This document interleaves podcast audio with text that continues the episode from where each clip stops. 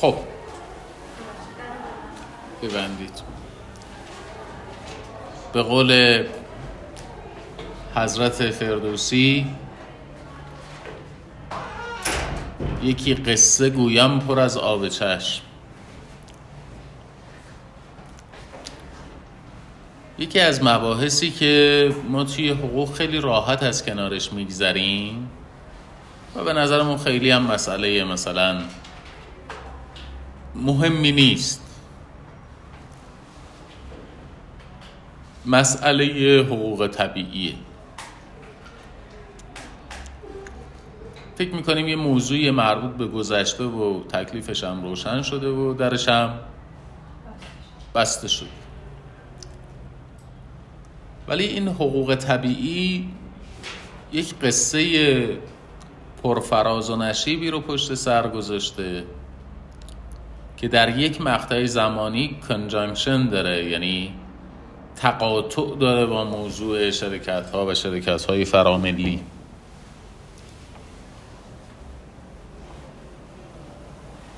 من یه مقدمه ای میگم که این حقوق طبیعی چجوری به وجود اومد و بعد می‌رسم به ارتباطش به شرکت های فراملی. یعنی اول می‌خوام جاش رو در جغرافی های حقوق مشخص بکنم و بعد برسم به ارتباطش به شرکت های فراملی. به صورت استورواری پیدایش حقوق طبیعی رو منتصب می‌کنن به سقراط. یعنی میگن کسی که اولین بار مسئله حقوق طبیعی رو مطرح کرده سقراط. البته پیش از سقراط هم ما ذخایری از فیلسوفان عجیب و غریب پیش از سقراطی داریم. ولی دغدغه سقراط چی بوده که حقوق طبیعی رو مطرح می‌کنه و دغدغه سقراط چی نبوده که بعدها به حقوق طبیعی اضافه میشه؟ اول آب پاکی رو بریزم رو دستتون. سقراط مسئلهش اصلا حقوق نبوده.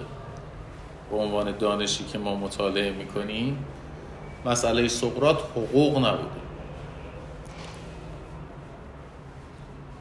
مسئله سقراط حکمت عملیه.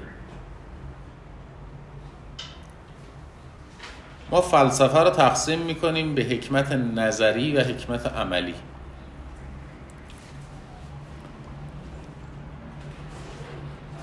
من برمیگردم میگم خورشید از شرق طلوع می‌کنه در غرب طلوع غروب می‌کنه. خب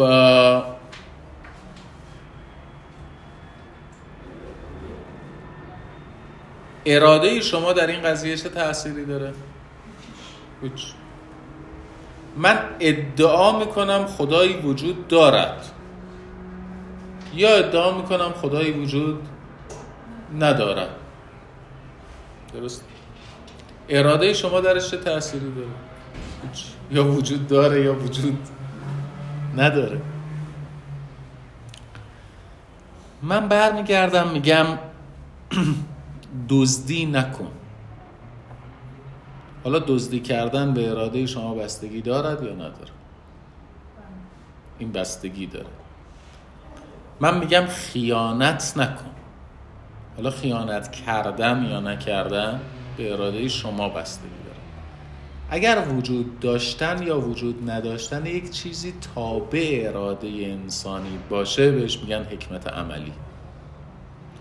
اگر وجود داشتن یا وجود نداشتن چیزی تابع اراده انسان نباشه بهش میگن حکمت نظری. مسئله سقرات حکمت عملی است. یعنی چیزهایی که وجود داشتن یا نداشتنشون تابع اراده ماست. سلام. سقرات در مورد یک پدیده ای صحبت می‌کنه که ما بهش میگیم انتخاب.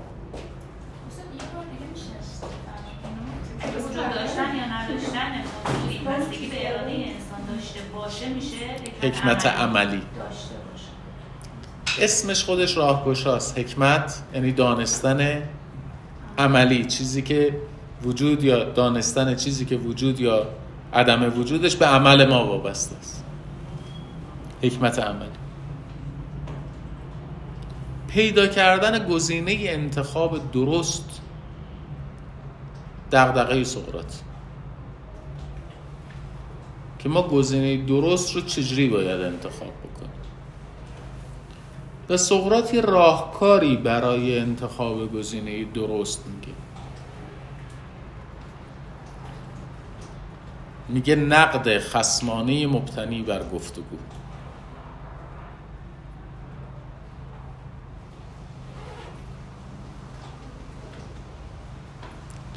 نقد خسمانه مبتنی بر گفتگو.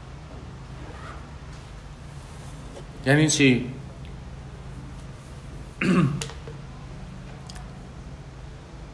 بچه دزدی کردن خوبه یا بده؟ چرا بده؟ چرا تجاوز کردن به مال یه نفر دیگه بده؟ چرا طمع بده؟ از لحاظ تکاملی اون موجوداتی که کار بودن و به جان و مال و ناموس دیگران تجاوز کردن شانس بیشتری برای بقا داشتن. چرا چیزی که تضمین کننده بقاس باید بد باشه؟ اینی که شما برمیگردید میگید طمع بده آیا مانع ایجاد نکردید بر سر بقای من؟ شما داری بقای یکی دیگر برای بقای خودت داری به خطر میندازی چرا بقای خودم رو به خاطر بقای دیگری به خطر بندازم چه دلیلی وجود داره که بقای دیگری اولویت داشته باشه نسبت به بقای من؟ شما این پیشفرزه رو از کجا آوردید که من حتما باید بقای دیگری رو تضمین کنم ولو اینکه بقای خودم به خطر بیفته؟ اگر شما میپذیرید که بقای من به خطر بیفته به خاطر اینکه بقای دیگری به خطر نیفته دفاع مشروع رو چجوری توجیه می‌کنه من در مقام دفاع مشروع برای حفظ بقای خودم می‌تونم بقای دیگری رو تخطی کنم. این شروع بحث حکمت عملی است. من دارم نقد می‌کنم حرف شما رو و خسمانه دارم نقد یعنی تن نمیدم به زاویه اخلاقی شما. درسته؟ تن نمیدم به زاویه اخلاقی شما. من پیش های شما رو هیچ کدومشون نمیپذیرم. و با تمام قوا دارم تلاش می‌کنم نظر شما رو رد بکنم. ولی این کار رو در چه قالبی دارم انجام میدم؟ در قالب گفتگوی با شما. درسته؟ این روش سقرات است در کشف بهترین گزینه عمل.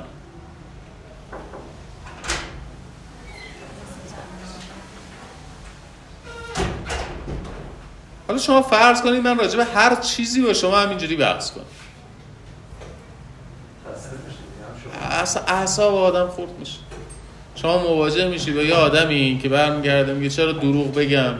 بعد شما میگی خب باشه دروغ بگیم. این باشه. اصلا خیانت کردن خوبه. بعد برمیگردم میگم خب اگر خیانت کردن خوبه؟ چرا خوبه؟ چرا خوبه؟ دقت کردیم نتیجتا سقرات آدم محبوبی در آتن نبود. چون رو اعصاب همه را می‌رفت. و خودش میگه که من خرمگس آتنم. البته دقت داشته باشید که سقرات در این دیسکورس در این گفتگو با یک روشی مخالفه. سقرات با یه روشی با, با, با یه چیزی در این روش مخالفه و اون جدله. و ما ایرانیان ذاتا جدل کار یعنی اصلا تنظیمات کارخانه ما جدل. جدل یعنی چی؟ جدل یه روش استدلال در جدل من نمیگم موضعم چیه. سعی می‌کنم ثابت کنم موضوع شما غلط. به این میگن روش جدلی. من نمیگم من به وجود خدا اعتقاد دارم یا ندارم.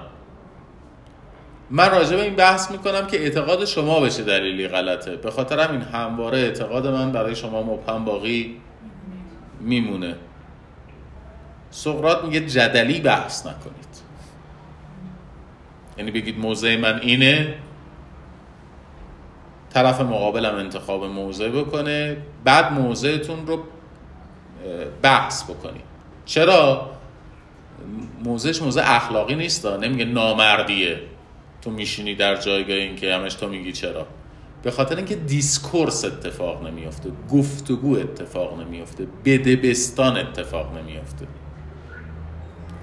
ما چرا جدلی هستیم در ایران؟ دلیل اینکه ما در ایران جدلی هستیم این هستش که در تاریخ ایران تکفیر خیلی سابقه داره. یعنی کسی به خاطر بیان عقایدش کشته شده. به خاطر همین ما یاد گرفتیم عقاید خودمون رو بیان نکنیم. ما یاد گرفتیم بحث بکنیم ثابت بکنیم طرف مقابل اشتباه می‌کنه. سلام علیکم. سلام علیکم. سلام علیکم.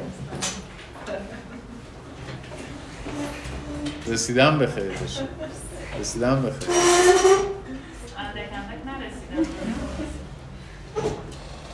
اینا خیلی مست بودن.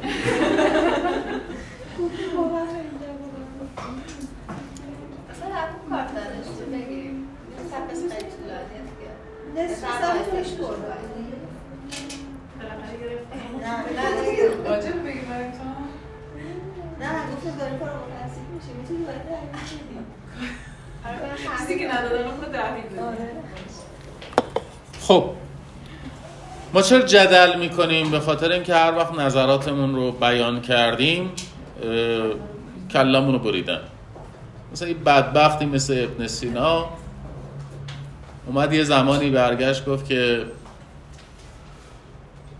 این که ما بمیریم. جسدمون از بین بره. بعدا همین بدن احیا بشه و ما به زندگی مادی ادامه بدیم این نشدنی. از لحاظ فلسفی این نشدنی. گفتن ای نشدنیه. انکار معاد. کافری؟ که اون شعر معروف رو میگه میگه کفر چو منی گذاف و آسان. نبود محکم تر از ایمان من ایمان. نبود در ده چو من یکی و آن هم. کافر پس در همه ده یک مسلمان. نبود. ولی راستم می‌گفتن چون معاد جسمانی است. اصلا جایی به این اشاره نشده که معاد روحانی است. تصریح خود قرآنه. میگه نبودید شما رو زنده کردیم. میمیرانیم دوباره زنده می‌کنیم. اصلا روح موهی در کار نیست. اصلا این مفهوم روح رو ما از مسیحیت گرفتیم. دقت می‌کنیم.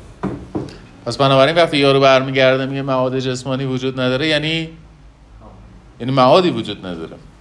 چون معاد اساسا جسمانی بوده. ولی اینقدر یارو آدم گنده که دیدن نمی‌تونن زیرابشو بزنن اومدن گفتن معاد جسمانی و روحانی است. یعنی معاد روحانی رو اصلا ابدا کردن که هم ابن سینا رو مسلمون نگر دارن هم از لحاظ فلسفی بتونن دفاع بکنن از معاد. حالا چجوری جدل اتفاق میفته سالها بعد خیلی بعدش. یک فردی به اسم خیام. این در شیراز سرش گرم بوده. برای بچه ها جمع بودن دور هم دیگه نشسته بودن گپ می زدن حالا اینکه در اون جلسه چی بوده؟ آره اینها ما نمی‌دونیم. ولی برای بچه ها جمع بودن خیام هم سرش گرم بوده شروع می‌کنه ابن سینا درس داده. به اثبات رد معاد جسمانی. چون دیوار گوش داره دیوار موش داره موش هم گوش داره خبر به گوش بچه های بالا می‌رسه میان سراغ خیام میگن شنیدیم که یه, یه چیزایی گفتی. حالا بیا توضیح بده چیا گفتی؟ خیام میگه من چیزی نگفتم. الانم دیرم شده دارم میرم. کجا میری؟ گو میرم حج. چرا میره حج؟ برای اینکه ثابت کنه مسلمانه. چه مدت میره حج؟ هفت سال. چرا هفت سال؟ برای اینکه آبا از آسیاب بیفته. بر که میگرده. دیگه فلسفه ابن سینا درس نمیده. فقط ربایی میگه.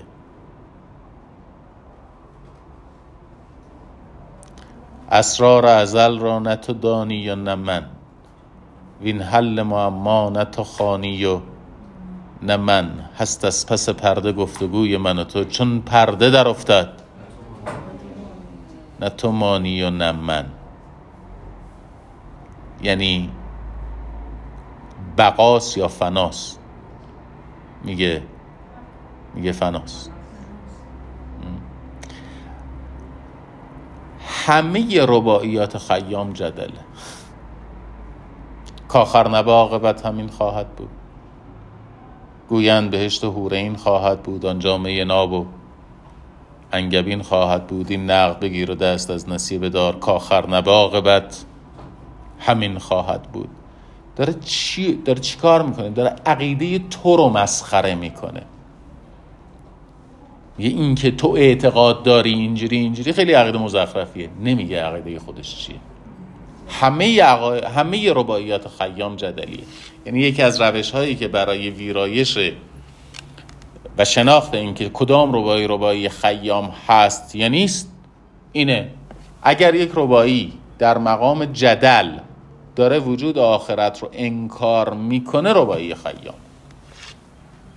و اگر یک ربایی جدلی نباشه. و در مورد انکار آخرت نباشه احتمالا ربایی خیام نیست. چرا جدل می‌کنه؟ میگه عقیده تو مزخرفه. بعد ازش می‌پرسی خب اعتقاد تو چیه؟ میگه من در مورد اعتقادم صحبت نمی‌کنم. جدل می‌کنه. ما ایرانی هم اگر دقت کرده باشید هممون جدل می‌کنیم.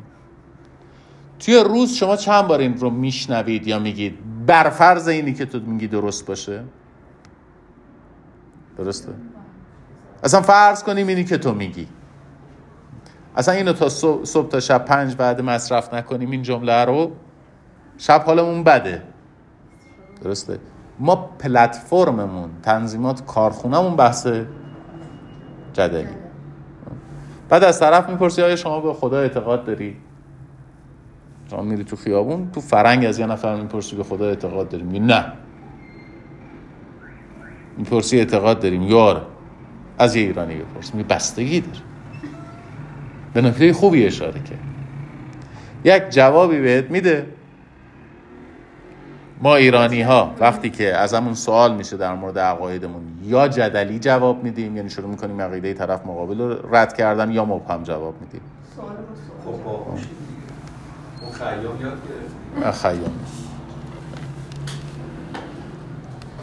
نتیجهش میشه همین صحبت های اخیر رئیس سازمان صدا و سیما نزدیک نیم ساعت در مورد عادل فردوسی پور صحبت کرد. من سه بار گوش دادم و نفهمیدم. بله. سه بار صحبت نیم ساعت صحبت کرد راجع به عادل فردوسی. هر چی من گوش دادم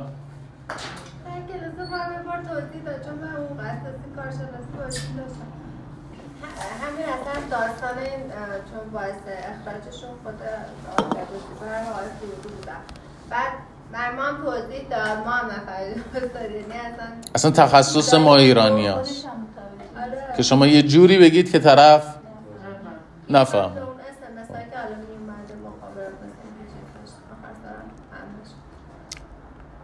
یعنی ما توی بحث تخصص اینو داریم که داریم راجع به مثلا امتحان صحبت می‌کنیم. من برمیگردم جوجو رو ببین. جوجو. می‌زنم به صحرای کربلا. همه اینا رو گفتم که برسم به سقرات که وقتی برمیگرده میگه که من در مورد حقوق طبیعی دارم صحبت می‌کنم در مورد حکمت عملی دارم صحبت می‌کنم. در مورد نقد خسمانه مبتنی بر گفتگو دارم صحبت می‌کنم. میگه جدل نکنید. بعد بعضی اینو بد فهمیدن. میگن جدل نکنید یه محترمانه حرف بزنید. نه سقرات خیلی در مناظرات سقراطی آدم پاچه ورمالیده ایه پررو متلقو لغزخون. بعد یعنی جلوی آدمی نشسته مثلا ارزم به خدمتون شیخ زمان بوده. همچین گند زده به حال یارو با مطلق گفتن یارو شاکی شده از دست سقرات سقرات وقتی برمیگرده میگه جدل نکنید منظورش این نیستش که برگردید بگید طبق فرمایشات حضرت عالی حز بردیم از فرمایشات حضرت عالی ولی اگر امکان داره به این نکته توجه. یه اگر داری با یارو بحث می‌کنی برگرد بگو مزخرف داری میگی. ولی جدل نکن موضع خودتو مشخص بکن موضع طرف مقابلم مشخص بکن تو موضع او رو نقد بکن اون اجازه, اجازه بده او موضع تو رو نقد بکنه. نه اینکه جدل بکنی موضع خودت رو پنهان نگه داری. اینجا اولین جاییه که اصطلاح حقوق طبیعی به کار میره. یعنی سقراط اولین کسی است یا نماد اولین کسی است که اصطلاح حقوق طبیعی را استفاده می‌کنه. یعنی میگه پیدا کردن بهترین گزینه انتخاب ناشی از گفتگوی مستمر. و اصلا هم حرفش سر این نیستش که ما مصیب هستیم. این تصمیمی که می‌گیریم تصمیم درستی. یه بهترین تصمیم در لحظه اکنون بر اساس گفتگو. حالا ممکنه بعدا به این نتیجه برسیم. غلط هم بوده باشه. میگه باید برای انتخاب کردن اینکه چی کار کنیم بشینیم با هم دیگه بحث بکنیم. من موضعمو بگم شما موضع تو بگی و بیفتیم به جون همدیگه اینقدر موضع همدیگه رو له لورده بکنیم ببینیم بهترین انتخاب چی. ولی سقرات یه ویژگی دیگری هم داره و اون این هستش که شهید میشه. سقرات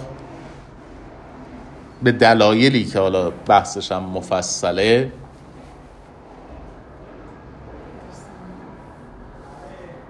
با جام شوکران اعدام میشه. و این ثبت شده در تاریخ. یعنی جز مقاتل گزنوفون داستان اعدام سقرات رو مطرح کرد و, و خیلی گلدروش در ذهن باقی میمونه. می‌رسیم به بعد از سقرات به افلاتون آدمی است بسیار خطرناک با تأثیرات بسیار جدی بر همه چیز از جمله حقوق طبیعی. به نوعی کشته شدن سقرات تأثیر روحی روانی بسیار شدیدی روی افلاتون می‌ذاره و افلاتون دنبال یک بنیان مرسوسیه که بهش چنگ بزنه. به خاطر همین یک چیزی ابداع می‌کنه. یک چیزی فرازمانی و فرامکانی ادعا می‌کنه وجود داره به اسم مسل. افلاتون یکی از کساییه که پدر نظام ذهنی ما رو خیلی بدجوری در آورده. خیلی هم ابن سینا باهاش سرشاخه. ابن سینا وقتی در مورد افلاتون صحبت می‌کنه میگه اگر این یارو همینی باشه که میگن و همین عراجیفی رو که میگن نوشته باشه خیلی آدم بی سوادی بوده. و خودش به شدت تحت تاثیر افلاتون یعنی فلسفه ابن سینا و اظهار نظر ابن سینا راجع به افلاتون به نظر من خیلی جایگاه افلاتون رو تو فلسفه خوب نشون میده. افلاتون اولین کسی است که جهان رو بالا و پایین می‌کنه. این اعتقاد به دوگانگی اعتقاد به عالم پایین و عالم بالا اعتقاد به پستی و بالایی. اعتقاد به روشنایی و تاریکی اعتقاد به خیر و شر. همه اینها ابداع دوگانگی افلاتون افلاتون بود که جهان رو دوگانه کرد. جهان رو به جهان بالا و جهان پایین تبدیل کرد. شما وقتی با خدا صحبت می‌کنید به جهان بالا نگاه می‌کنید. تا قبل از افلاتون خدایان در بین ما زندگی می‌کنن. از جمله کارهایی که افلاتون در ابداع جهان پایین و جهان بالا انجام میده اینه که میگه چیزی وجود دارد به اسم مسل مسل چیه؟ قاره مثال سقرات ولی همین مفهوم قاره سقراطی رو افلاتون می‌گیره خیلی آبستریش می‌کنه خیلی انتظاییش می‌کنه چی میگه؟ میگه هر چیزی که شما می‌بینید سایه است. این صندلی این میز من شما سایه یک تصویری در یک عالم دیگری هستیم. من من نیستم. من سایه ای از منم. من کجاست؟ در مسل این میز اینجا نیست. این سایه میزه. میزه کجاست؟ در مسل. هر چیزی در مسل است و در این عالم فقط چی وجود داره؟ سایش وجود داره. اگر می‌خواید ببینید عقیده افلاتون چقدر فروخته مگر نه این است که ما یک به یک چیزی اعتقاد داریم به اسم ملکوت. و مگه نمیگیم اینجا عالم پایینه؟ و مگه ما نمیگیم که چهره واقعی ما چهره ملکوتی ماست؟ ما بیشتر از اینکه به قضیه اسلامی نگاه کنیم افلاتونی نگاه می‌کنیم. دقت کرد ما هم اعتقاد داریم که هر کدوم از ما یک تصویر واقعی داریم که اون تصویر واقعی دیده نمیشه. اون تصویر واقعی کجاست؟ در ملکوت عالمه. درسته؟ ما از چه چیزی در آخرت میترسیم؟ اون پرده بیفته و تصویر واقعیمون دیده بشه. پس بنابراین ما هم به یه دوگانگی اعتقاد داریم دیگه. یک تصویر اینجایی و یک تصویر آنجایی. و افلاتون میگه همه حکمت عملی یعنی تلاش برای رسیدن به اون تصویر مسلی افلاتون میگه آیا ما به اون تصویر مسلی می‌رسیم؟ میگه نور ما به اون تصویر مسلی هرگز نمی‌رسیم. ما همواره باید حرکت کنیم به سمت اون تصویر مسلی فرقش با سقرات چیه؟ سقرات اصلا به چیز درست کامل در ملکوت به چیز درست در مسل اعتقاد نداره. میگه می‌خوایم تصمیم بگیریم بشینیم حرف بزنیم ببینیم بهترین انتخابی که می‌تونیم بکنیم چیه. بعدا هم ممکن در بیاد گند زدیم. درسته؟ ولی کسی که ادعا می‌کنه یک چیز کامل بینقصی در یک جایی به اسم مسل وجود داره افلاتون برای چی؟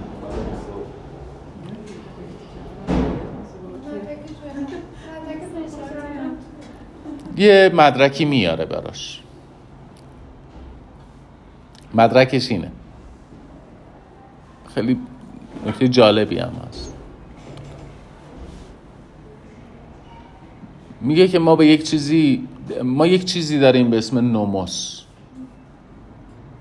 نوموس رو شما در فارسی هم دارید. شبیه کدوم واژه است؟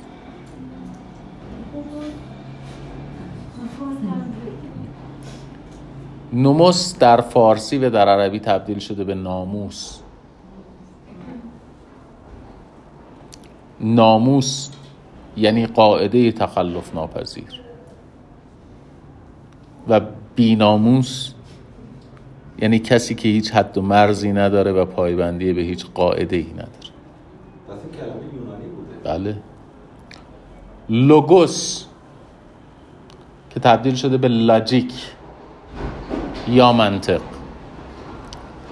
دو دو تا چهار تا. تحت چه شرایطی؟ تحت هر شرایطی. درسته. پس بنابراین یک سری قواعد تخلف ناپذیر وجود دارن که ما خودمون رو با اون قواعد تخلف ناپذیر تطبیق میدیم. درسته یا نه؟ ما ما دو دو تا چهار تا رو وضع می‌کنیم یا خودمون رو با دو, دو تا چهار تا تطبیق میدیم. خودمون رو تطبیق معتقد است که قواعد تخلف ناپذیر منطق تخلف ناپذیر و زیبایی تخلف ناپذیری وجود دارد که ما خودمون رو باش تطبیق میدیم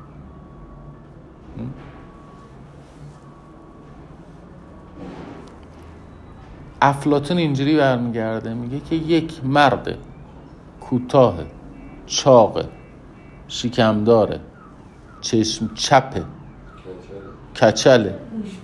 گوش پشته خوشگل نیست.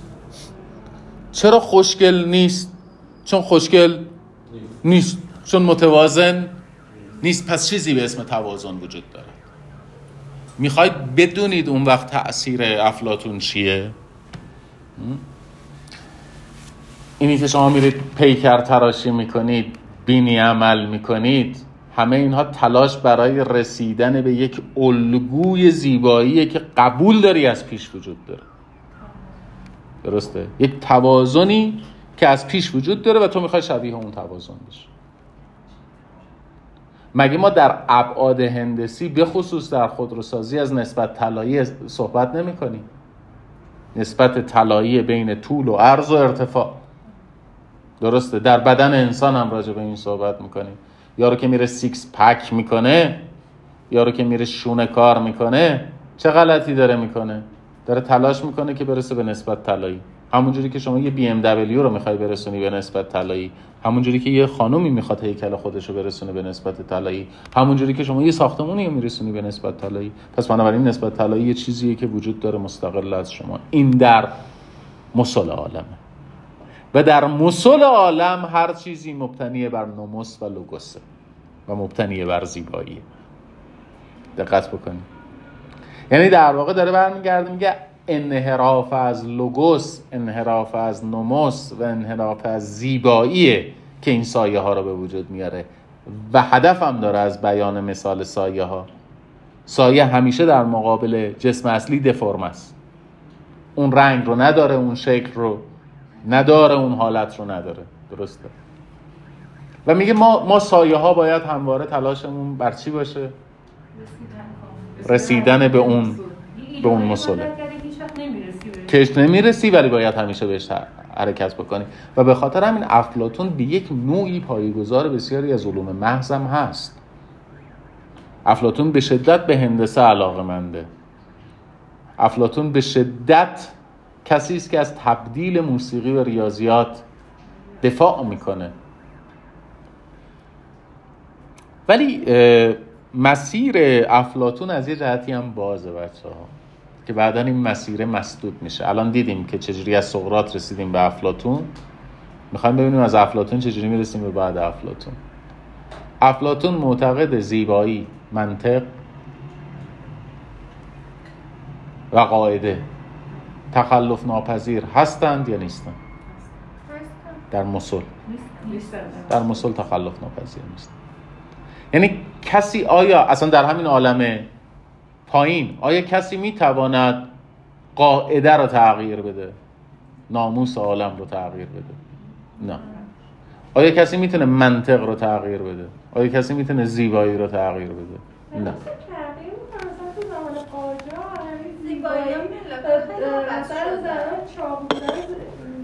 آره. اینا نقد هایی که بعدا به افلاتون وارد میشه. ولی ما داریم فعلا در مقام بیان عقیده افلاتونی اون میگه تناسب. بهتر اینجوری بگم. میگه تناسب. استاد ناموس هم تغییر کرد. قدیما مثلا به خاطر یه حرف ناموسی هم میکشتن. الان مثلا میرن با من یه پرونده خیلی جالب میره مثلا آقا با دوست پسر خواهرش میرن مسافرت. یعنی آقا با دوست پسر خواهرش. بله آقای بله خیلی جالب بود. با دوست پسر خواهرم رفتیم مسافرت. یعنی برادر با خواهرش و اون آقا. بله. خب گوگل نکنید توی ذهنتون. گوگل نکنید توی ذهنتون. وقتی داریم میگیم ناموس منظورمون قاعده تخلف. ناپذیر. دقت کنید. بحثمون ناموس اجتماعی یا قاعده حقوقی نیست. یه قاعده نا... تخلف ناپذیر. E مساویس با MC2 تخلف پذیره یا تخلف ناپذیر؟ نیست. رادیکال چهار مساویس با دو. تخلف پذیر هست یا تخلف ناپذیر؟ این اینو بهش میگه نوموس قاعده تخلف ناپذیر میگه قاعده تخلف ناپذیر منطق و تناسب. اون چیزی که ما تو زن و ناموس داریم تفاوت داره با این چیزی که شما بله. بله. ولی چرا؟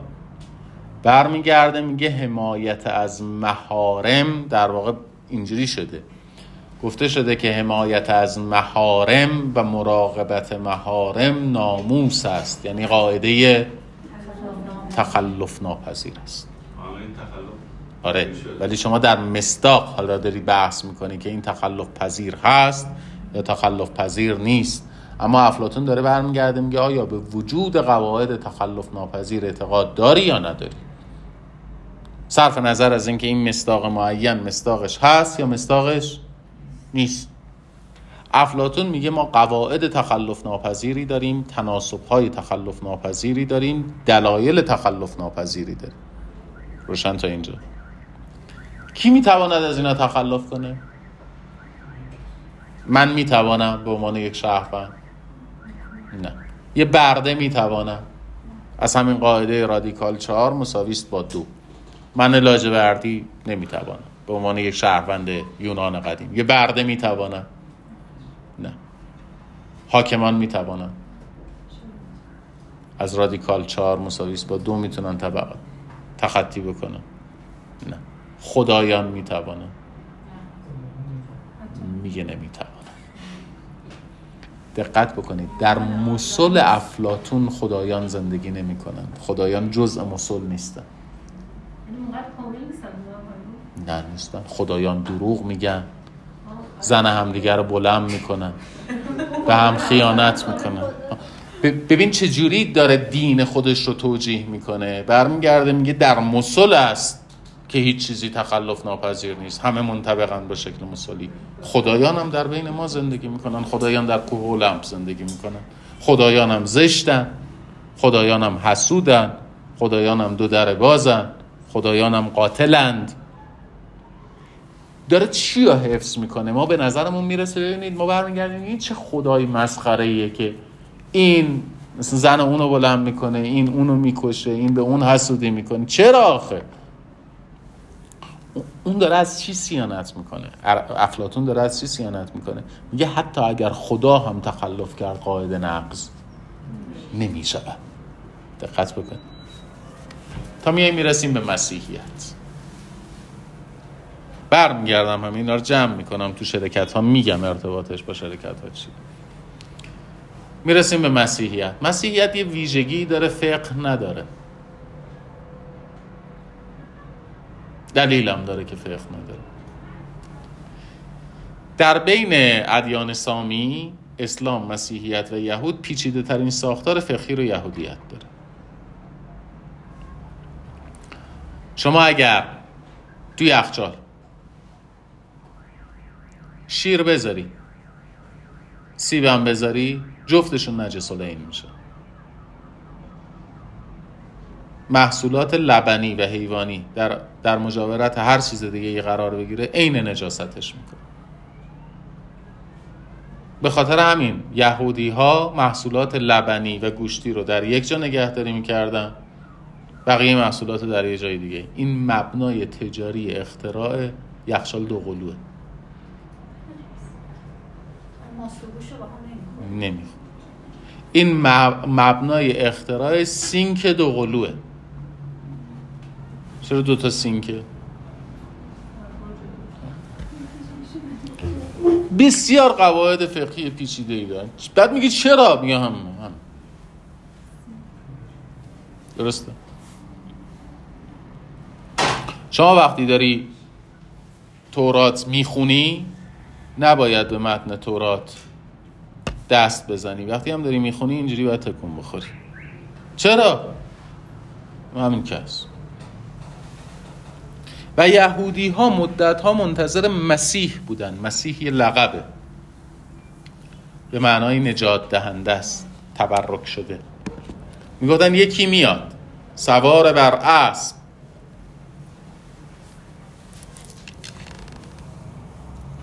و با شمشیر و با تورات و آنچنان از دشمنان بنی اسرائیل می‌کشه که خون به زانوی اسبش می‌رسه. تصویر برای شما آشنا نیست؟ به این میگن ورود اسرائیلیات در اسلام. یعنی ورود تصاویر یهودی در اسلام. مدت های یهودی ها منتظر آمدن کی بودن؟ مسیح. یک. یه آدم چارشونه با هیکل سامیه سوار بر اسب با شمشیر دشمن کشی قرار بود بیاد و یهودیان رو نجات بده.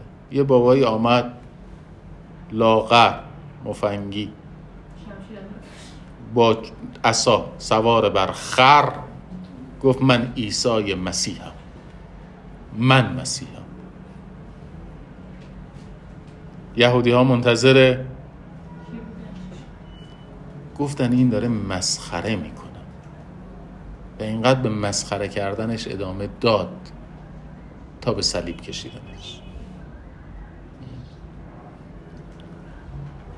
مثلا شما در نظر بگین نعوذ بالله نعوذ بالله. یه جوونی با یه شلوار پاره با موهای سیخ سیخی ریش مدل دار یه گردنبند مثلا از این فلزیا بعد بیاد بگه من مهدی موعودم باباشم یوسف نجار اینو درجا می‌گیرن. قیمه قیمش می‌کنن. عیسی مسیح هر چی سنت یهودی بود. زیر سوال می‌برد و می‌گفت من عیسی مسیحم. من مسیحم. من, من اونیم که قراره بگی یهودیت چیه.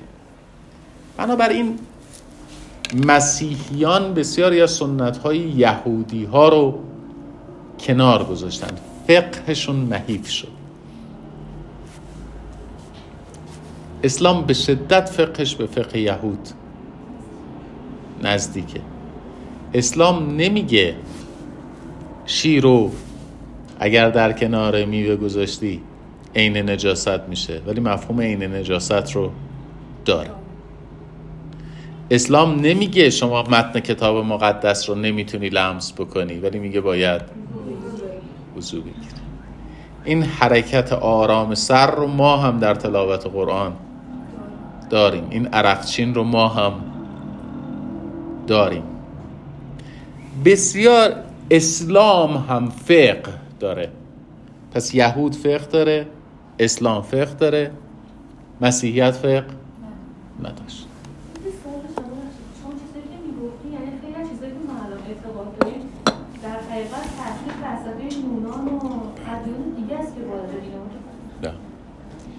حالا می‌رسم دلیلش هم توضیح خواهم. تا اینجا روشن؟ کلیسای مسیحی فقه نداشت. کلیسای مسیحی فقه نداشت. با سوادای عالم در اون زمان کیا بودن؟ آثار یونانی. یونانیان کافر. یونانیان معتقد به فلسفه افلاتون بعضیاشون. افلاتون می‌گفت که یک زیبایی مطلق که یک کانسپت.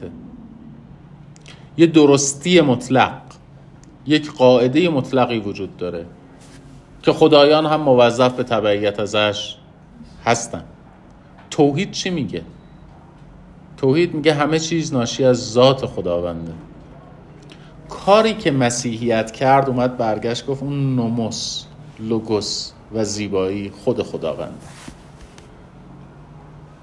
یعنی اون زیبایی مطلق که با خدایان یکی نبود با خدا یکی شد. اون درستی مطلق که با خدایان یکی نبود با خدا یکی شد. اوکیه. بعد شد ترکیب اصل و خربزه. چرا؟ افلاتون میگه که آیا ما هرگز به قاعده تخلف ناپذیر دست پیدا می‌کنیم یا نمی‌کنیم؟ میگه نمی‌کنیم؟ ما فقط می‌توانیم به سمتش حرکت کنیم. ولی اگر من اومدم برگشتم گفتم خدا درستی مطلقه خدا زیبایی مطلقه خدا منطق مطلقه پس هر چیزی هم که گفته مطلقا درست. پس اگر خدا گفته قصاص کنید یعنی قصاص قاعده تخلف ناپذیر. افلاتون نمیگه ما به قاعده تخلف ناپذیر دست پیدا می‌کنیم. میگه فقط می‌توانیم به سمتش حرکت کنیم اما اگر تو معتقد شدی که خدا تمامی این امور مطلقه پس اون امور مطلقه دهن باز بکنه و یه چیزی بگه اون چیزایی که میگه مطلقه.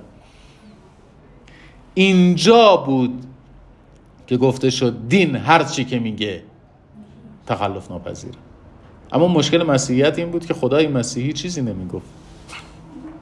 فقهی نداشت.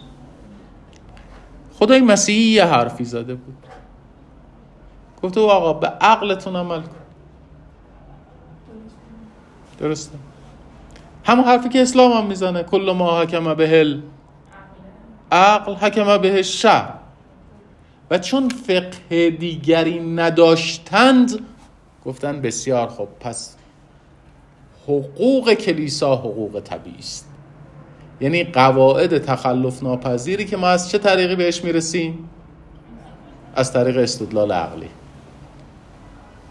دقت بکنیم نگاه می‌کنیم می‌بینی اصلا مفهوم حقوق طبیعی که کلیسا داره میگه با مفهوم حقوق طبیعی که سقراط می‌گفت زمین تا آسمون فرق داره. افلاتون خودش اعتقاد نداره که ما به قواعد مطلق دست پیدا می‌کنیم. ولی تا همین که اومدی برگشتی گفتی اون خدای همه امور مطلقه و اون خدای دهن وا کرده و اون خدای گفته به عقل عمل کن یعنی اینکه عقل تو هرچی میگه مطلقه. و تخلف ناپذیره. پس قاعده چگونه کشف می‌شود؟ از طریق رأیگیری یا از طریق استدلال عقلی؟ این ویژگی حقوق طبیعی کلیسایی است. اینکه بشینیم اینجا رأی بگیریم مگه میشه بشینیم اینجا رأی بگیریم ببینیم دو دو تا چهار تا میشه یا نمیشه؟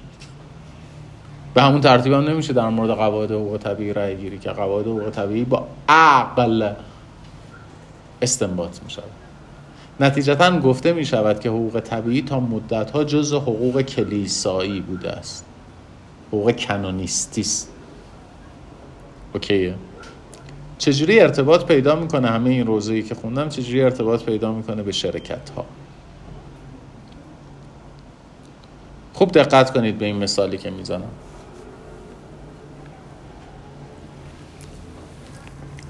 شعن فقیه چیه بچه ها؟ امر حکمی یا امر موضوعی؟ فقیه در مورد امر حکمی اظهار نظر می‌کنن نه در مورد امر موضوعی امر موضوعی در اسلام وظیفه کیه تشخیص امر موضوعی با مکلف درسته اسلام برمیگرده میگه که اگر سلامت در خطر روزه نگیر. کی باید تشخیص بده که سلامت در خطر هست یا نیست؟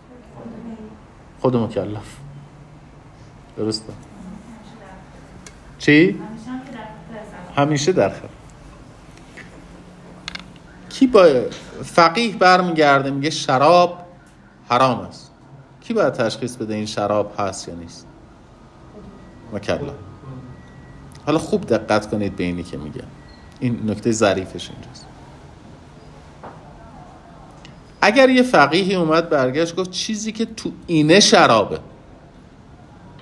ما به اون فقیه چی میگیم؟ اسم اون فقیه چی میشه؟ عنوان اون فقیه چی میشه؟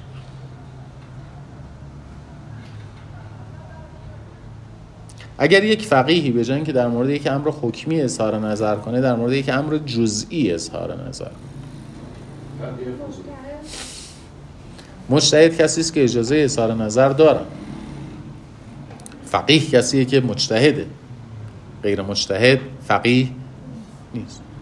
فقیه یا مجتهدی که در مورد یک امر جزئی اظهار نظر می‌کنن بهش میگن حاکم شهر حاکم شهر عنوان حکومتی نیست.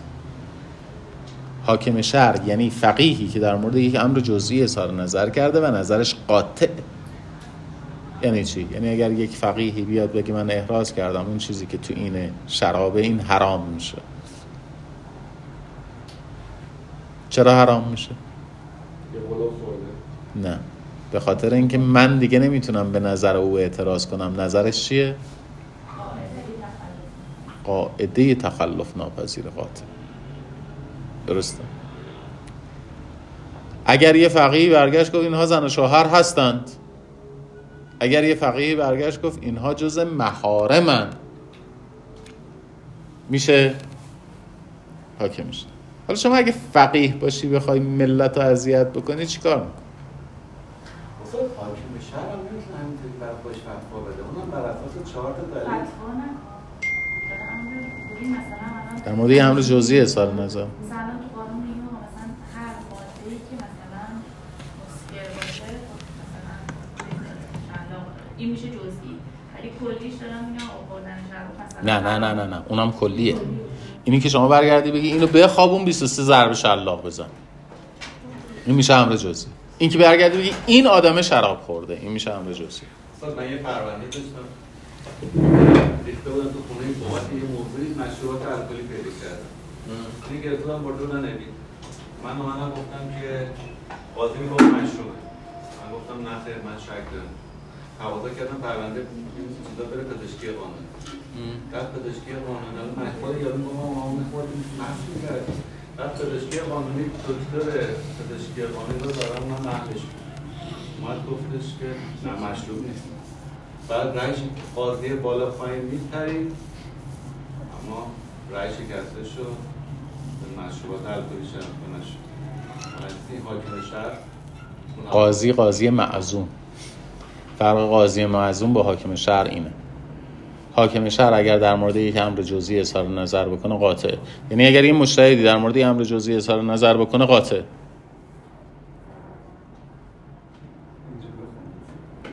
کارت با اون تموم شد اون یکی رو برداشتی.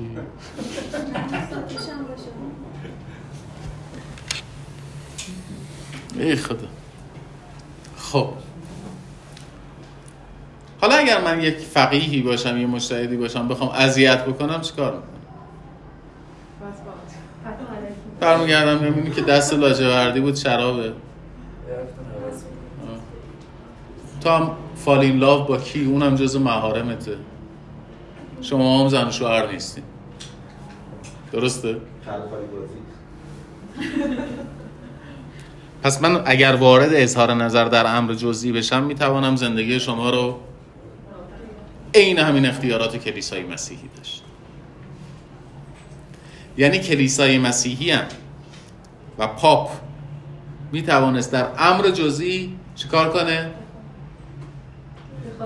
دخالت بکنه و فتوا بده.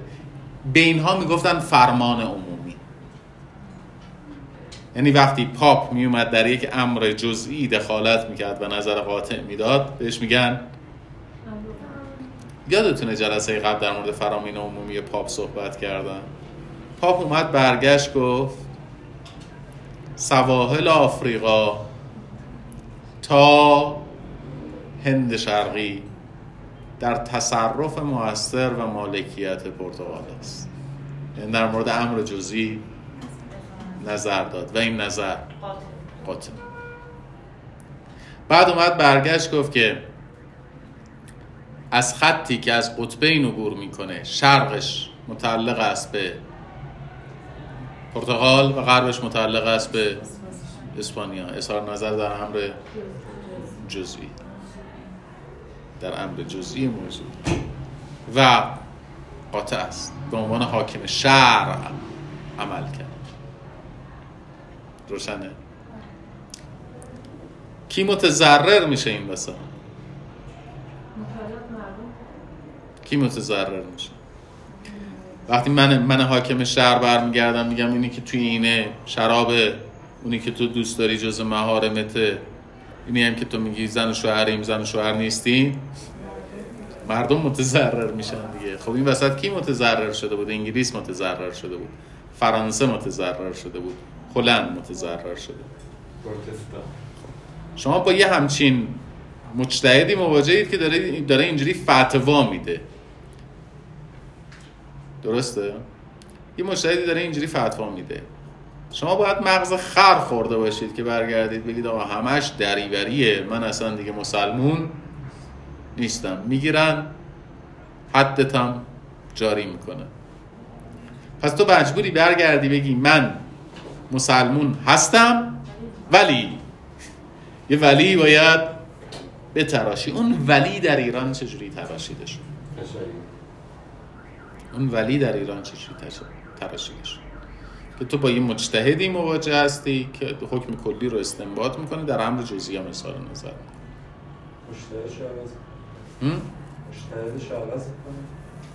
نه در ایران یه اتفاقی افتاد. در ایران دو نوبت حمله برده شد به جایگاه اجتهاد.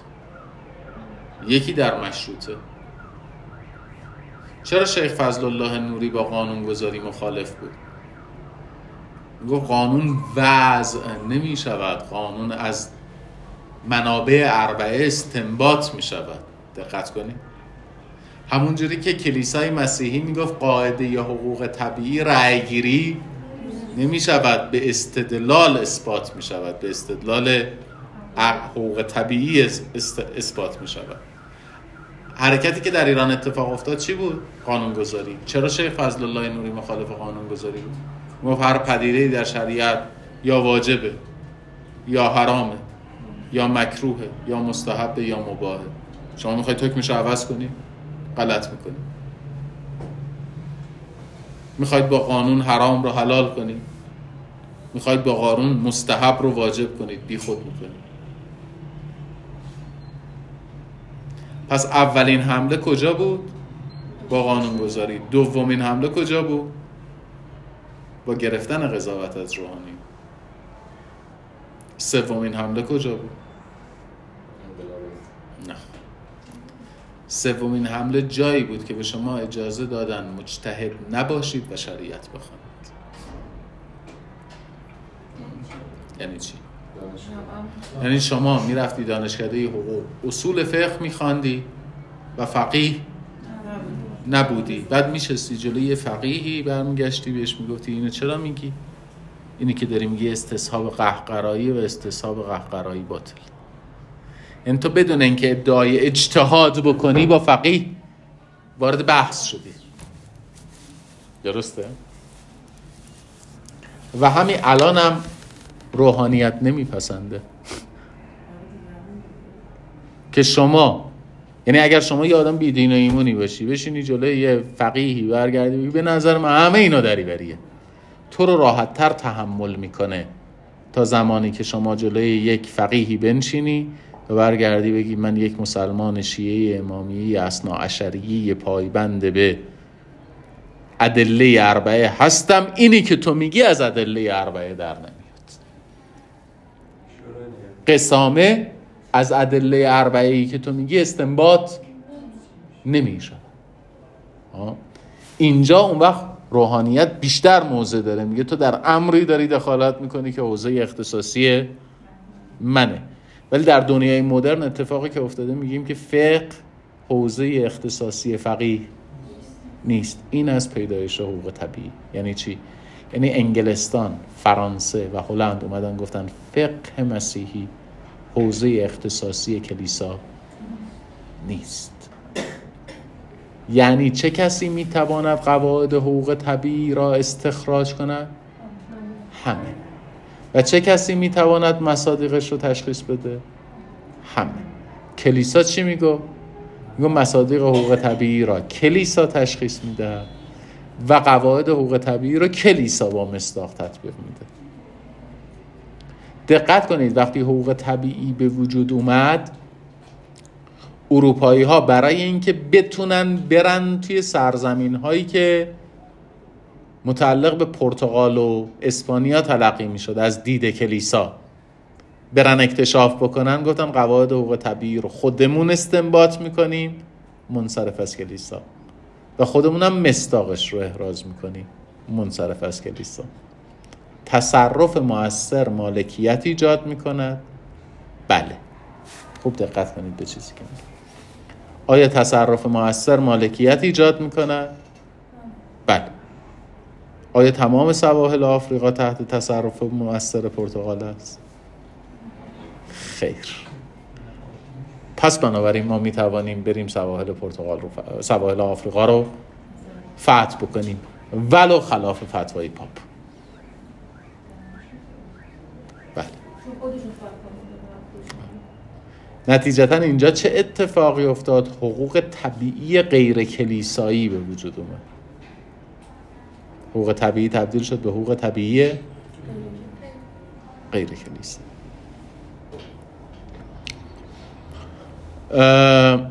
در صده های 18 و به ویژه در صده 19 حقوق داخلی کشورها رفت سمت حقوق پوزیتیویستی.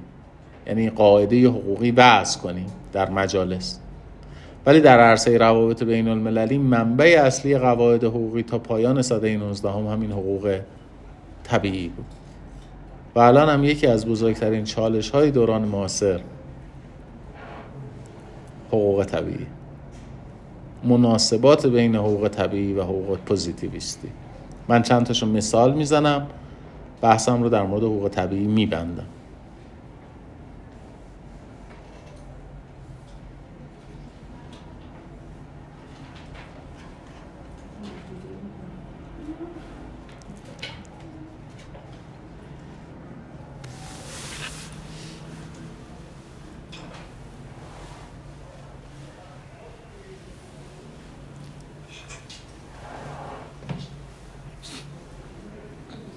الان روسا. برگشتن گفتن که این کسایی این نیروهای شبه نظامی اوکراینی رو که در مقابل ما مقاومت کردن احتمال داره به عنوان گروه های نئونازی اعدام کنه. روسیه اعلام کرده گروه های شبه نظامی اوکراینی رو که در مقابل ما مقاومت کردن احتمال داره به عنوان گروه های نئونازی اعدام کنه. چرا؟ میگه من استنباطم اینه که اینا نئونازی. و استنباط هم اینه که ما اجازه داریم نئونازی ها رو بکشیم. یعنی قاعده حقوقی رو من چجوری استخراج می‌کنم؟ از استدلال خودم. درسته؟ من به کنوانسیون 1949 ژنو کاری ندارم که یک قاعده پوزیتیویستی. یادتونه جورج بوش در سخنرانی خودش سوتیدا گفت حمله به عراق خیلی وحشیانه بوده. نه منظورم اوکراینه. امریکایی ها هم همین استدلال رو در مورد عراق می‌کردن دیگه. می‌گفتن عراقی هم سلاح های کشتار جمعی دارن و ما فکر می‌کنیم حق داریم به اینها حمله کنیم قبل از اینکه اینا به ما حمله کنن. یعنی من قاعده رو از کجا استنباط می‌کنم؟ از خودم از استدلال خودم. یعنی انگار ما داریم بیدفاع میشیم در مقابل حقوق طبیعی. ما به جای اینکه بریم سراغ قواعد حقوق پوزیتیویستی داریم میریم سراغ استنباط تابعان قواعد حقوقی. خب؟ مثال های دیگه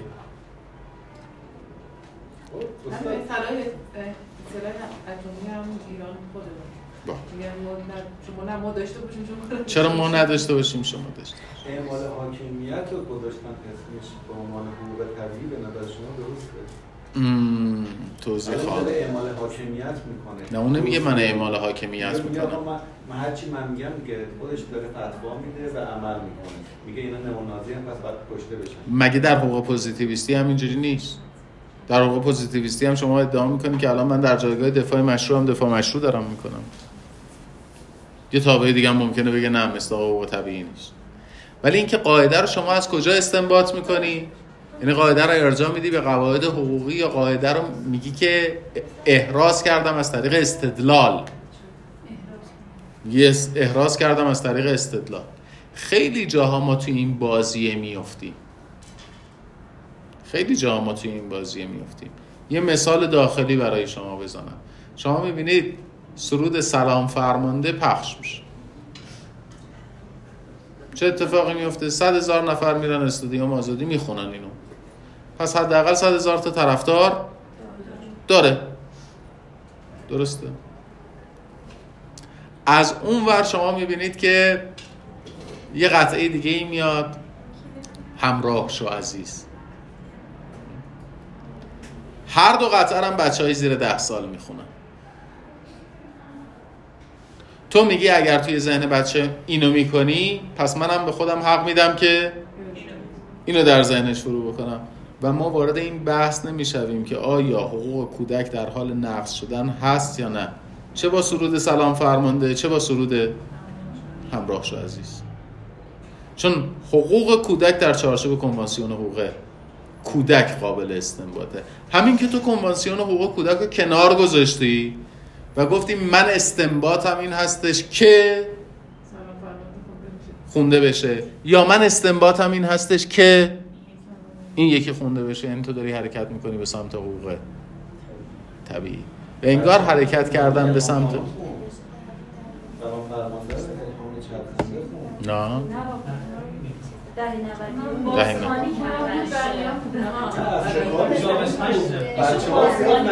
نداشت چرا بچه ها خوندن ایشون شد حالا یه جاهایی هم هستش که اون وقت شما به حقوق طبیعی احتیاج داری تو کنوانسیون 1949 ژنو در مورد حقوق مخاصمات برمیگرده میگه اسیر جنگی. از لحظه ای که به گروه های منظم نظامی تحویل داده میشه حق رفتار انسانی داره. قبلش. می‌کشه یک ماده در تمام کنوانسیون های 1949 ژنو مشترک معروف به اصل مارتنز. میگه در جایی که هیچ قاعده حقوقی وجود نداره. انسان ها مستحق رفتار حداقل استانداردهای رفتار انسانی هستن خب؟ حقوق طبیعی. خب یه دوره. دقت کردیم. یعنی هنوز مناسبات ما یعنی ما هنوز نتونستیم به صورت کامل حقوق طبیعی رو پشت سر بگذاریم. خب حقوق طبیعی برگردیم به موضوع شرکت های خودمون. حقوق طبیعی قاعده ای رو به رسمیت می‌شناسیم. چه در یهود چه در مسیحیت چه در اسلام. که اگر شما یک چیزی رو که مالک نداره بگیری آباد بکنی مالکش کیه؟ خودت. به این چی میگن؟ دیگه چی میگن؟ این حیازت مباهات رو شما اگر نخواهید دینی ترجمه کنید ولی بخواید عربی ترجمه کنید میشه استعمار. میشه استعمار. یعنی مالکیت از طریق عمران و آبادانیه چیزی که مالک نداره. درسته؟ ما چرا میگیم شرکت های استعماری؟ چون اینها مالکیتشون از چه طریقی ایجاد میشه؟ از طریق تصرف مؤثر. درسته. خب ببخشید. من اگر از آسیا از اروپا پامو میذاشتم تو آفریقا تو آفریقا پشه که زندگی نمی‌کرد. آدم زندگی می‌کرد. پس اونجا تحت تصرف مؤثر یه سری آدم بود. یارو اونجا خونه داشت یارو اونجا زمین داشت. تو چجوری میای شرکت استعماری به وجود میاری بر اساس قاعده تصرف مؤثر حقوق طبیعی؟ بعد یارو بلند میشه میره تو آفریقا. زمین های آفریقایی رو می‌گیره. اینو چجوری توجیه می‌کنی؟ استعمار دیگه استعمار که تصرف موثر داره برمیگرده می مال بدون مالک رو می‌تونی تصرف کنی. استدلال می‌کنه مالکیت نداره. چجوری استدلال می‌کنه مالکیت نداره؟ همونجوری که ما استدلال می‌کنیم مالکیت نداره. کافر در جهاد خونش هدره. مالش هدره. ناموسش هدره. حقوق خطرناک نیست. خوب دقت کرد مگه ما نمیگیم خب. 882 قانون مدنی چیزی تو همین مایه باشه. من وقتی بر من وقتی حالا پاپ دست به مهره حرکت پاپ حکم جهاد داده علیه مسلمان ها و کفار. پس بنابراین خونشون هدره مالشون هدره ناموسشون هدره. پس بنابراین مالک نیستن. یعنی اگر من به واسطه تصرف موثر به واسطه جنگ تونستم تصرف موثر بر مال غیر مسیحی پیدا بکنم حیازت مباهات کردم. ببین دقت بکنید. دارن از همه امکانات مسیحیت استفاده می‌کنن به نفع به نفع خودشون و به خاطر همین هم هستش که در تمام امتیازنامه ها آمده است که شما مجهز هستید تصرف بکنید. تمام سرزمین هایی رو که تحت تصرف موثر نجیب زادگان مسیحی نیستن. چرا من نجیب زادگان مسیحی رو استثنا می‌کنه؟ چون شما مال مسلم رو که نمی‌تونی حیازت بکنی. مال مسیحی رو هم مسیحی نمی‌تونه حیازت بکنه. درسته؟ ولی غیر مسلم غیر مسلم رو. میریم همچین حیازتش می‌کنیم. و مسیحی هم برمیگرده میگه مال غیر مسیحی رو همچین حیازت بکنم. درسته؟ کی این لق شد؟ این استدلال کی لق شد؟ شما وقتی این استدلالتون لق میشه که غیر دینی بشید. یعنی اگر شما مؤمن به مسیحیت نباشید نمی‌تونید برگردید بگید من به استناد حکم جهاد دارم این کارو می‌کنم. وقتی اروپا سکولار شد وقتی اروپا سکولار شد یعنی حکم جهاد رو کنار گذاشت اون وقت یک سری منتقدینی در حقوق طبیعی اومدن برگشتن گفتن حقوق طبیعی به همگان تعلق دارد. چه مسیحی چه غیر مسیحی. روشنه. یعنی شما بعضی وقتا می‌بینید که حقوقدانا حرفای متعارض می‌زنن. یکی به حقوق طبیعی اعتقاد داره میگه برو بگی. حله. بعد 200 سال بعد می‌بینی که یه نفر دیگه که به حقوق طبیعی اعتقاد داره میگه حق نداری. بگیری. چون اونی که 200 سال پیش می‌گفته آقا به استناد حقوق طبیعی برو بگیر پشت دستش یه حکم جهادم داشته.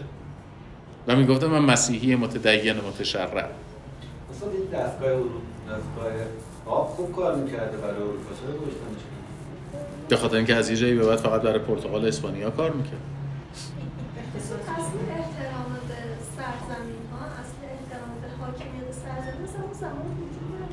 اصلا می‌گفتن ببین عین ما حرف می‌زدن. ما می‌گفتیم بلاد کفر و بلاد اسلام. نه الان ما که نمی‌دونیم توی کشور دیگه الانو ولش کن. بر... الانو ولش کن. برگردیم به قرن 17 ما ما می‌گفتیم بلاد کفر و بلاد اسلام یا نه؟ و برای فتح بلاد کفر از کسی اجازه می‌گرفتیم؟ ما برای رفتن گرفتن پایتخت روم شرقی بیزانس کنستانتینیاپولیس از کسی اجازه گرفتیم رفتیم. خب چرا اصل بر جنگ بوده؟ خب چرا اصل بر جنگ بوده؟ تشریع نه خوب دقت بکنید خانم آقایون بلاد کفر و بلاد اسلام با هم برابر هستن یا نیستن.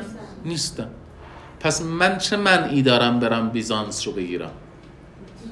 هیچ منعی ندارم. بدبختی اینه که اونم خودشو دینه بر حق می‌دونه. یعنی اون هم به بلاد کفر اعتقاد داره. فقط میگه بلاد کفر توی. من بلاد ایمانم. درسته؟ پس اون هم به برابری با تو اعتقاد نداره. چون هر دومون به برابری اعتقاد نداریم من معتقدم من تو رو می‌تونم بگیرم تو هم معتقدی منو می‌تونی بگیری. اینه که اصل بر جنگ شکل می‌گیره. دقت می‌کنی؟ ممنوعیت جنگ کی مطرح میشه وقتی که من و شما با هم دیگه برابریم؟ چرا در حقوق بین الملل عمومی میگن برابری دولت کشورها؟ اصل بنیادین حقوق بین الملله به همین مجوز. به همین دلیل. درسته؟ خب. شرکت ها مبنای پیدایششون پس شد حقوق طبیعی. ولی ریشش در حقوق عمومی داخلی کشورها بود. یعنی چی در حقوق عمومی داخلی کشورها؟ معناش اینه. امتیاز یعنی چی؟ دیروز سر کلاس نفت و گاز گفتم. حق اجازه هم انحصار. خب یعنی چی؟ بذارید اینجوری من به شما بگم. همون مثالی که دیروز سر کلاس نفت و گاز زدم بزنم بلکه کلاس بعدیمونم یه خود راحت در بره جلو. آیا شما اهلیت تمتع خرید کت شلوار دارید یا ندارید؟ داره اهلیت تمتع خرید مانتو دارید یا ندارید؟ داره من با این دک و پوز. می‌تونم برم ریمل بخرم یا نه؟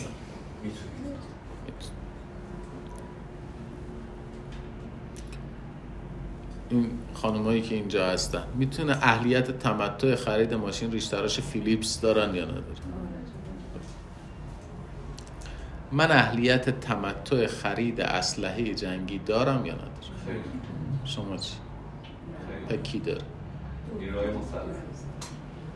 یعنی در ایران هیچ کس اهلیت تمتع تملک سلاح ندارد جز نیروهای مسلح. من می‌تونم آدامس خرسی بخرم. من می‌تونم آدامس خرسی بفروشم. من می‌تونم هروئین بخرم. من می‌تونم هروئین بفروشم. چون اهلیت تمتعش رو ندارم. درسته. اینی که میگم خیلی نکته ظریفیه ها. اینی که میگم خیلی نکته ظریفی من اهلیت تمتع خرید برنج دارم. بله. بله. من اهلیت تمتع خرید انسولین دارم نه شما بعضی چیزها رو اهلیت تمتع معاملش رو اهلیت معاملاتیش رو در شبکه دارید نه در بازار. بازار جاییه که کالا و خدمات جایگزین و جایگزین نزدیک معامله میشن کی می‌تونه آدامس بفروشه؟ کی می‌تونه؟ همه. کی می‌تونه آدامس بخره؟ کی می‌تونه انسولین بفروشه؟ کی می‌تونه انسولین بخره؟ فقط بیمار. حالا اگر شما کالایی که در شبکه عرضه میشه رو کسی در شبکه فروخت که جزء شبکه نیست یعنی کسی انسولین میفروشه که داروخانه نیست یا کسی انسولین می‌خره که بیمار نیست. این مرتکب چه جرمی شده؟ مرتکب ماده دوی قانون تشدید مبارزه با ارتشاء اختلاس کلاهبرداری شد. تفسیر ماده دوی قانون مجازات تشدید مجازات مرتکبین ارتشاء اختلاس و کلاهبرداری بر اساس ماده یک غلطه. نوعا میگن اگر عمل متقلبانه وجود داشته باشه مانور متقلبانه وجود داشته باشه ماده یک کلاهبرداریه اگر مانور متقلبانه وجود نداشته باشه ماده دو. در حالی که ماده دو هیچ ربطی به ماده یک نداره. ماده دو در مورد عرضه کالا خارج از شبکه داره صحبت می‌کنه. روشن شد. برگردیم به مثالم پس من هروئین تا اینجا نمی‌تونم معامله کنم. بخرم. اسلحه هم نفت. من می‌تونم نفت بخرم تو ایران. می‌تونم یا نه؟ می‌تونم. نفت بفروشم. آخر می‌تونم بخرم و بفروشم یا نه؟ یعنی می‌تونم نفت بخرم انبار کنم. در رابطه تجاری من می‌تونم آیا نفت بخرم به قصد فروش؟ چرا؟ خلاف خلاف انحصار شریک پس مفهوم انحصار در اومد مفهوم امتیاز در اومد. یعنی دیگران اهلیت تمتع ندارند. فقط یه نفر اهلیت تمتع داره. فقط شرکت نفت اهلیت تمتع خرید نفت داره فروش نفت داره. درسته؟ پس امتیاز یعنی سلب اهلیت تمتع از تابعان و اتباع. و تخصیص آن به یک موجودیت داخلی یا خارجی. میگم هیچ کدومتون اهلیت X را ندارید.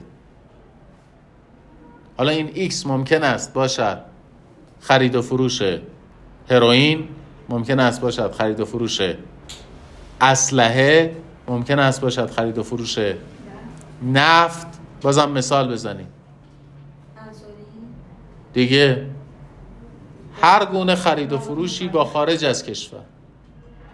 هیچ کدومتون اهلیت خرید و فروش با خارج از کشور نداره.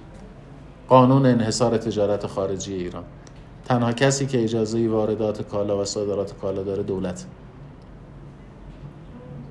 و شما به عنوان کارت بازرگانی به نیابت از دولت دارید این کارو می‌کنید.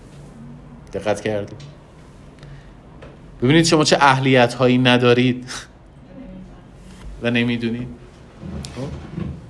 من این اهلیت ها رو از شما می‌گیرم میدم به یه موجودیت داخلی میدم به شرکت ملی نفت. بهش میگن بهش میگن ملی سازی من اینا رو از شما می‌گیرم میدم به رویترز میگم هیچ کس در ایران نمی‌تواند تملک توتون و تنباکو بکند الا رویترز این چیه؟ این میشه اعطای امتیاز به بیگانگان. اینه که در قانون اساسی معنی شده. وقتی میگیم اعطای امتیاز به بیگانگان ممنوع است یعنی شما نمی‌توانید یک حقی به بیگانه بدید که به اتباع ندادید. منظور قرارداد امتیازی نیست. منظور قرارداد کانسشن نیست. تا اینجا روشن؟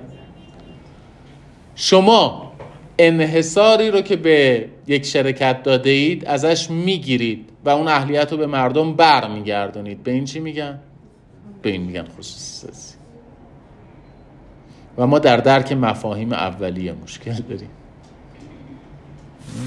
ما فکر می‌کنیم مثلا خصوصی سازی یعنی این شرکت رو تو مزایده سهامش رو بدیم. خصوصی سازی مسئله اصلیش بازگردوندن اهلیت به مردم. تجارت آزاد چجوری حاصل میشه؟ با لغو قانون انحصار تجارت خارجی. خصوصی سازی صنعت نفت چجوری اتفاق میفته؟ با لغو انحصار شرکت ملی نه. روشنه. این چه ربطی به شرکت ها داره؟ من می‌تونم توی این من شما را از اهلیت فلان چیز محروم می‌کنم هر چیز دیگه ای بذارم به جای فلان چیز. می‌تونم بذارم هروئین می‌تونم بذارم اسلحه می‌تونم بذارم انسولین می‌تونم بذارم نفت. آخرش یه تقلب بهتون رسوندم. تقلب چی بود؟ گفتم قانون تجارت خارجی. تو قانون انحصار تجارت خارجی میگه که انحصار تجارت خارجی ایران از آن دولت است. خب اگر من اومدم گفتم انحصار تجارت خارجی دست شرکت هیولا فرازان کیشه. یعنی یه امتیازی بهش دادم دیگه. حالا نمی‌تونم برگردم بگم انحصار تجارت خارجی با آسیای جنوب شرقی مال شرکت هیولا فرازان کیشه. حالا نمی‌تونم برگردم بگم انحصار تجارت خارجی با آسیای جنوب شرقی متعلق است به کمپانی هند شرقی بریتانیا. انحصار تجارت خارجی با آسیای جنوب شرقی متعلق است به کمپانی هند شرقی هلند. انحصار تجارت خارجی با آمریکای شمالی متعلق است به شرکت خلیج هاتسون حالا شما به من بگید اگه این سوالا رو جواب بدید من یه یه نمره میدم. همه این مثال های انحصاری که مطرح کردم یه ویژگی دارن. اون ویژگی مشترکشون چیه؟ خود یه نمره گرفتن از من کار ساده ای نیستش. همینجوری پرت نکنیم. این مثالایی که زدم چه شرکت های مثال زدم؟ کمپانی هند شرقیه بریتانیا هلند شرکت خلیج هاتسن و بچه مشترک این مثال هم چی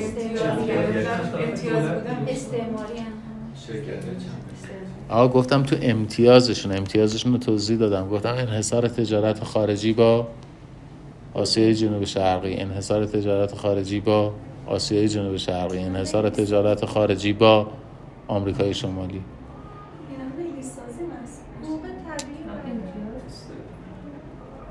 بگم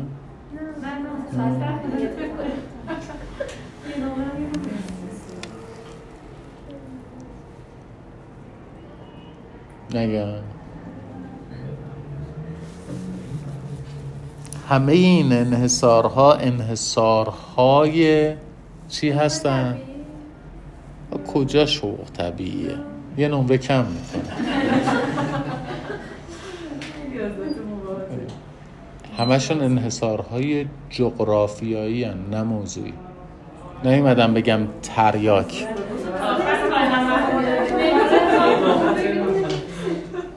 یعنی شما فرق آمریکای شمالی با آسیای جنوب شرقی رو تا آخر ترم هم نمیفهمیدید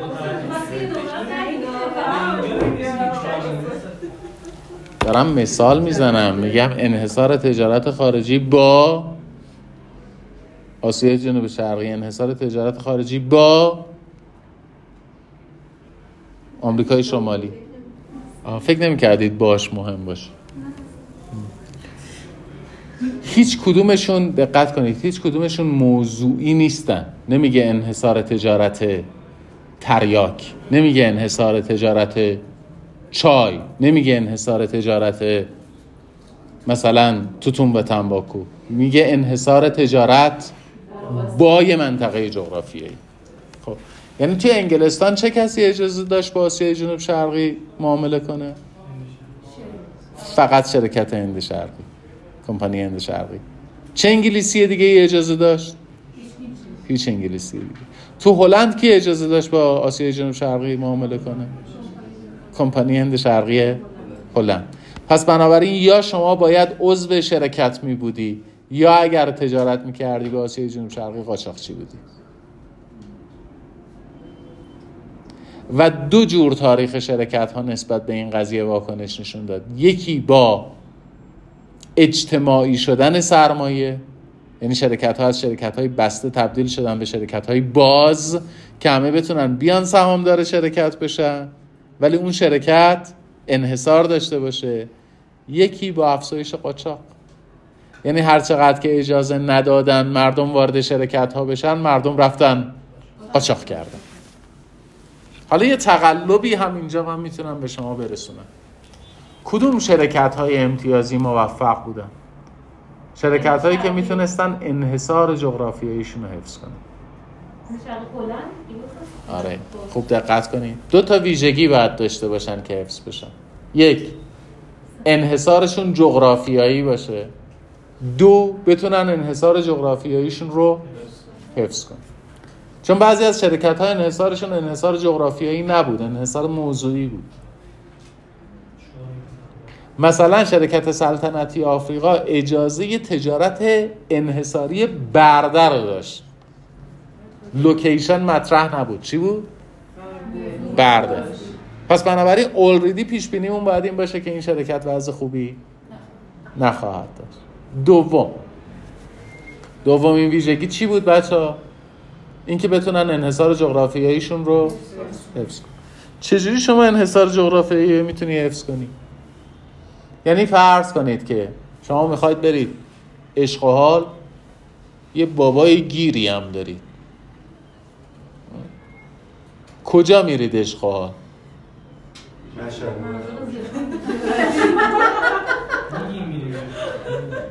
یه جای دوره بد دسترس بیانتنی. درسته؟ یک جای دور بد دسترس بیانتنی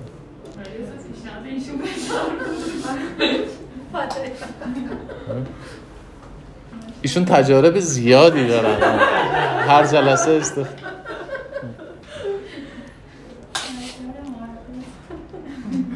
حالا گفتید مشهد یادم اومد. من یه رفیقی دارم خیلی آدم خیلی من دوستش دارم. خیلی آدم لاعدریه به مصداق خنکان قماربازی که به باختان چه بودش به نماند هیچش الا هوس قمار دیگر آدم آزاده ای یه بار بهش زنگ زدم گفتم فلانی کجایی؟ گفت مشهدم. گفتم حالا چرا اینجوری مشهدم؟ گفت که با خانواده اومدیم مشهد. اینا برگشتن من موندم. خیلی هم خوش گذشته. کافی شاپ و و غیره و بعد می‌خوام برگردم خوردم به مشکل. گفتم به چه مشکلی؟ گفت می‌خوام با هواپیما برگردم. نگاه می‌کنم می‌بینم نه شناسنامه نه کارت ملی هیچی هم با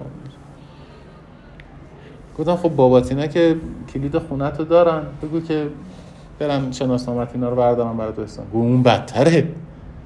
برن تو خونه بدتره. من ترجیح میدم پیاده از مشهد برگردم. اونا تو خونه نرن. حالا حکایت آدم های با تجربه است. ولی شما انحصار جغرافیایی رو در جای دور می‌تونی حفظ کنی. جایی که دیگران بهش دسترسی ندارن. سواحل آسیای جنوب شرقی تا قرن 19 هم, هم دور بود. در دسترس نبود. بنابراین قاچاقچی ها به اونجا دسترسی نداشت. سواحل آمریکای شمالی دور بود. بنابراین بهش دسترسی وجود نداشت. آفریقا نزدیک بود. سواحل آمریکای مرکزی و آمریکای جنوبی در دسترس بود. نتیجتا امتیازهای آمریکای شمالی حفظ شد. امتیازهای آسیای جنوب شرقی حفظ شد. 200 سال 300 سال.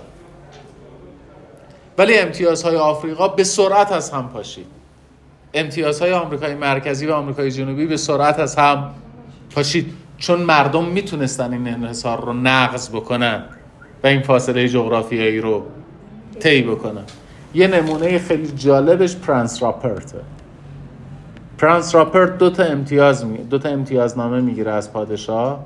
یکی امتیازنامه شرکت خلیج هادسن و یکی هم امتیازنامه کمپانی سلطنتی افریقا. کمپانی سلطنتی افریقا در طول 100 سال دو بار ورشکست میشه. مال کی امتیازنامهش؟ مال پرنس راپرت کمپانی خلیج هاتسن کمپانی هر دو کمپانی تقریبا 1620 تأسیس میشه. تاریخ رو تو ذهنتون داشته باشید. از 1620 تا 1720 شرکت سلطنتی آفریقا دو بار ورشکست شده. از 1620 تا 1720 شرکت خلیج هاتسن که در 1620 تأسیس شده در 1890 یعنی چند سال بعد؟ 270 سال بعد. می‌خوای من بهش پیام بدم؟ نه اوکیه. 270 سال بعد شرکت خلیج هاتسن قرارداد امضا می‌کنه با دولت کانادا. برای واگذاری زمینهاش به دولت کانادا. و شرکت خلیج هاتسن هنوز منحل نشده. شرکتی که سابقه تاسیسش برمیگرده به سال 1620 چرا؟ چون اون تونسته انحصار جغرافیاییش رو حفظ کنه.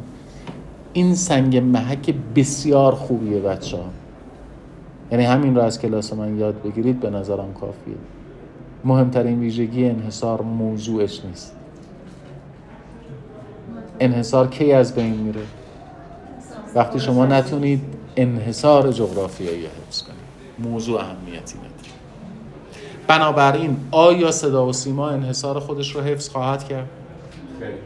خیر چون انحصار جغرافیاییش رو نمی‌تونه حفظ بکنه بر فرکانس. دقت بکنید. اصلا مهم این نیستش که صدا و سیما کارآمد عمل بکنه یا کارآمد عمل نکنه. نمی‌تواند حفظ بکنه. انحصار جغرافیاییش رو نمی‌تونه حفظ کنه. آیا شرکت ملی نفت انحصارش رو می‌تونه حفظ کنه؟ بله. چه کارآمد عمل بکنه چه کارآمد عمل نکنه. آیا بانک مرکزی می‌تونه انحصار خودش رو بر دارایی های ارزشمند حفظ کنه؟ خیر. به خاطر اینکه ارزهای دیجیتال جابجا می‌شوند بدون اینکه دولت بتونه انحصار جغرافیاییش رو حفظ کنه ویژگی این حرفی که می‌زنم یه سنتز بسیار بسیار مهمیه.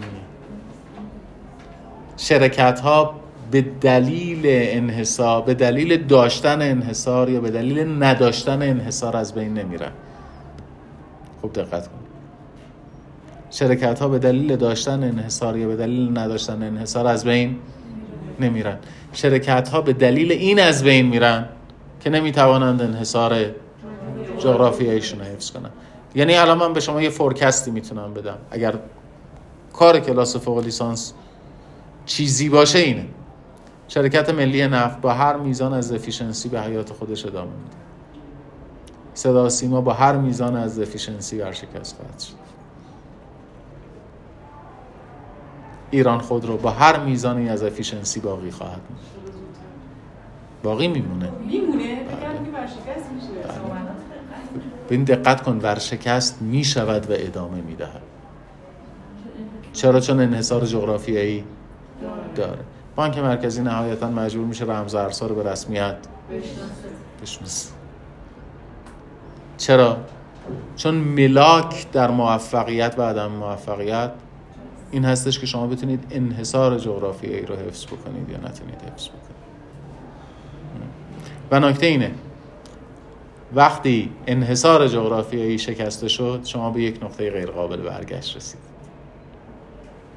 شما دوباره نمی‌تونید ببندید. از حیث فراوانی یوزر وقتی تعداد کشتی هایی که به آسیای جنوب شرقی میره زیاد باشه شما دیگه نمی‌تونید بنادر رو ببندید.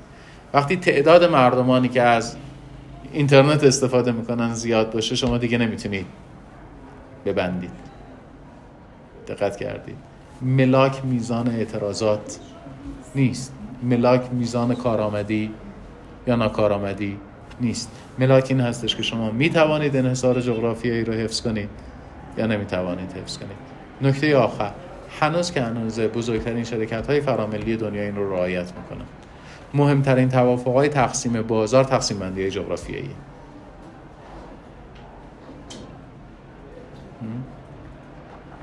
شما توی ترکیه توی روسیه ماشین اوپل آسترا می‌بینی. ماشین اوپل می‌بینی در ایران نمی‌بینی. شما در ایران ماشین هیوندایی می‌بینی ماشین هوندا نمی‌بینی.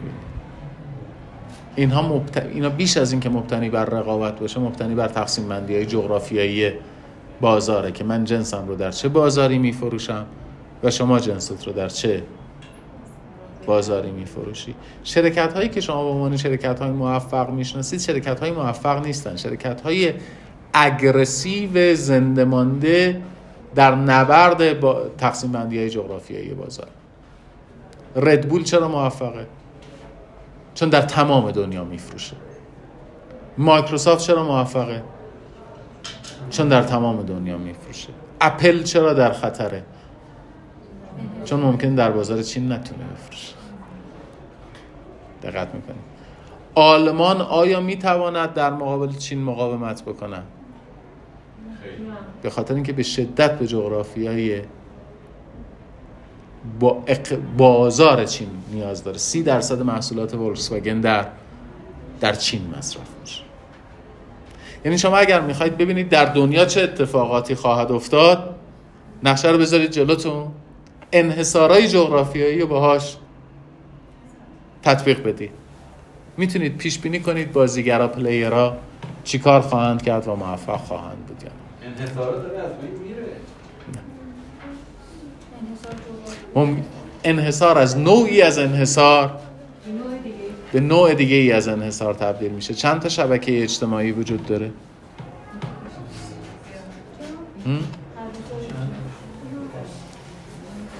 شما در چند شبکه از چند شبکه اجتماعی استفاده می‌کنید شما 90 درصد وقتتون رو یا دارید در اینستاگرام میگذرونید یا در واتساپ؟ این یعنی انحصار. این یعنی انحصار. یعنی کسی که نگاه کنید دیگه ببینید انحصارشون در حدی هستش که دولت ایالات متحده امریکا از این که ایلان ماسک توییتر رو خرید ابراز نگرانی کرد. که یک شبکه اجتماعی متعلق به یک نفر. این نشون میده توییتر چقدر شبکه اجتماعی برخوردار از انحصاره. البته اون, اون رو دیگه بهش انحصار نمیگن بهش میگن دومیننت پوزیشن موقعیت اقتصادی مسلح. خسته نباشید.